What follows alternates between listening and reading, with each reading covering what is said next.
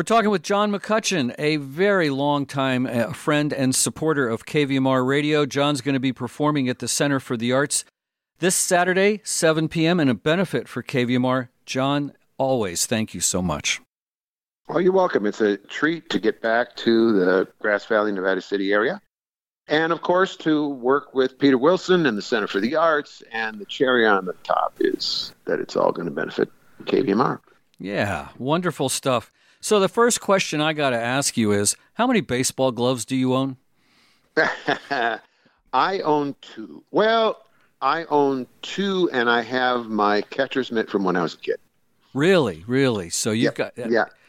And I have to have that one because it's got Del Crandall's signature on it. My gosh.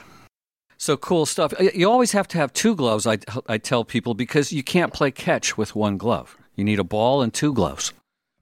Well, I actually, my two grandchildren who live nearest to me each have a glove, and it lives at my house. And when they come over, you know, I never played catch with my dad. He was a traveling salesman.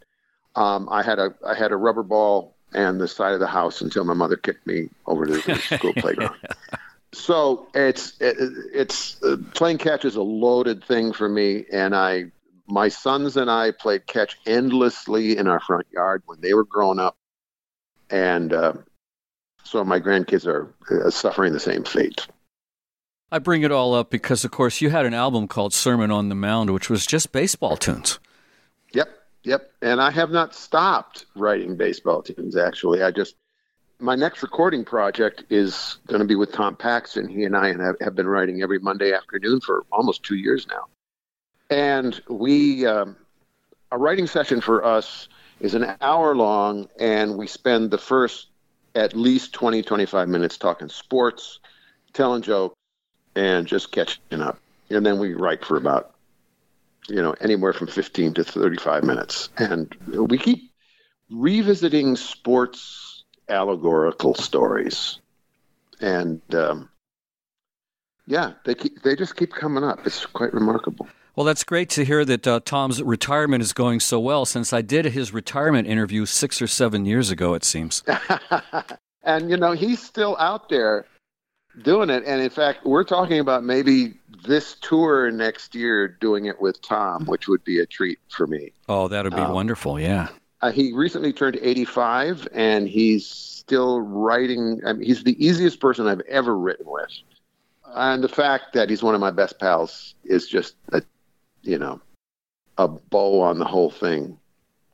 He's my hero in that he proves to me every Monday afternoon that writing songs and being creative is something you can do your entire life. I mean, we could have been football players or something. We'd be retired for decades by now.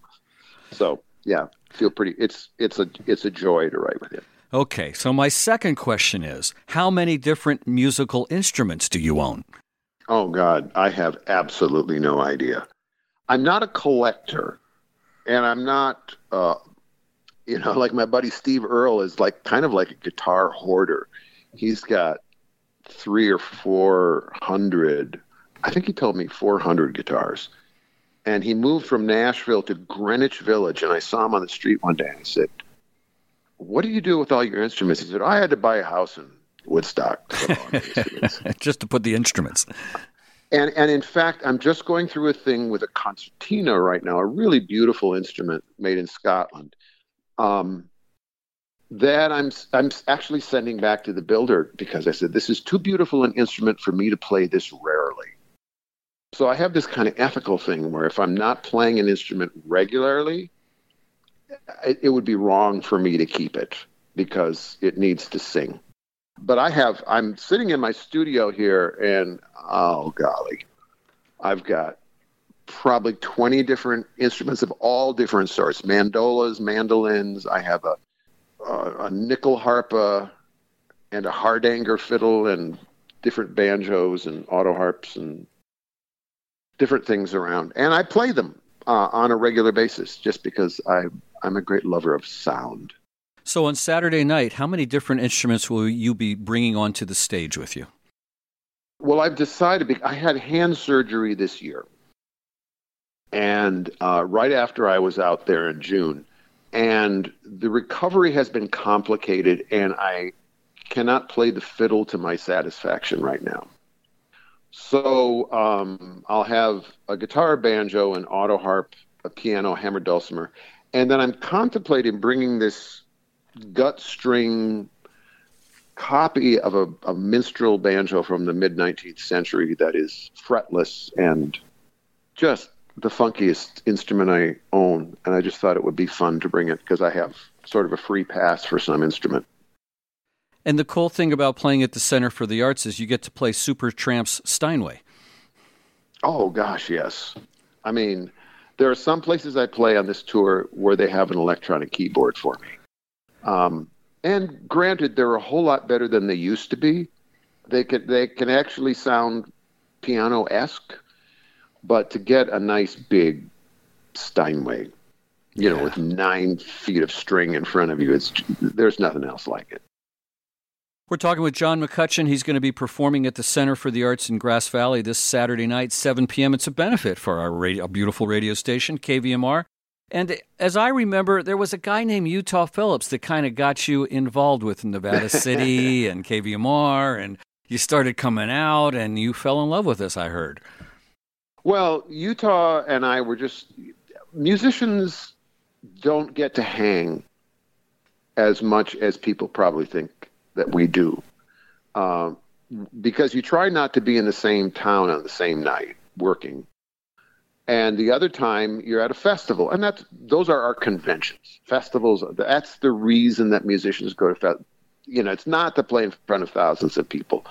It's the fact that that's the only place you can go where people who do the same kind of work you do are. And they convince you that you're not crazy and that you're not alone. And Utah and I would always somehow end up doing a good hang at a festival. And when I started coming out to California pretty regularly in January, 40 years ago, he just called me up one day and he said, hey, you know, there's this radio station that does Thursday night live shows at the Miner's Foundry. And I forget what that... do you remember what the name of that show was? It was something like Nighttime or Nightlife. Yes. Yeah, Nighttime, I think it was. And so I came out, and it was really an excuse to visit Utah and for us to be able to spend more time than a festival affords. And then it kind of felt right. I loved the audience. I certainly loved the radio station. And we just decided to keep doing it. And it's a lovely habit. Well, I think that you endeared yourself to our town. When Utah passed away, you came out for his memorial and spoke out at Pioneer Park, where we were all gathered to celebrate Utah's life. At a baseball field, of course. Yeah, of course. And Utah used to... He used to tell me, you know, that I live not far from the Little League field, and I walked down there, and he was complaining to me one day that he would go to the concession stand, and they would refuse to sell him a hot dog because they'd say, we know you have congestive heart failure. You shouldn't be eating this. And he would rail to me saying, how can you go to a baseball stadium and not eat a damn hot dog during a game? And I remember during the memorial service, the concession stand was open, and they were selling a 1/4 pound hot dog with cheese and sour cream. Oh. And they called it the Utah dog. And I had to get one and eat it in Utah's honor. Oh, that's beautiful. Yeah, I guess he could get a beet hot dog or something nowadays. Yeah. In any event, it was Joanna called me to let me know when Utah passed away and asked me if I wouldn't come out and deliver one of the eulogies. And it was something that was an honor to do and something I felt I needed to do for me, to just say out loud, because that's a lot of what this work is.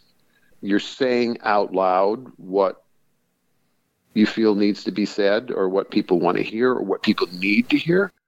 And that's part of the trick of doing this work. And somehow we mutually need one another for an evening every January. And I'm glad for the first time in 3 years, we're actually able to do it back in January.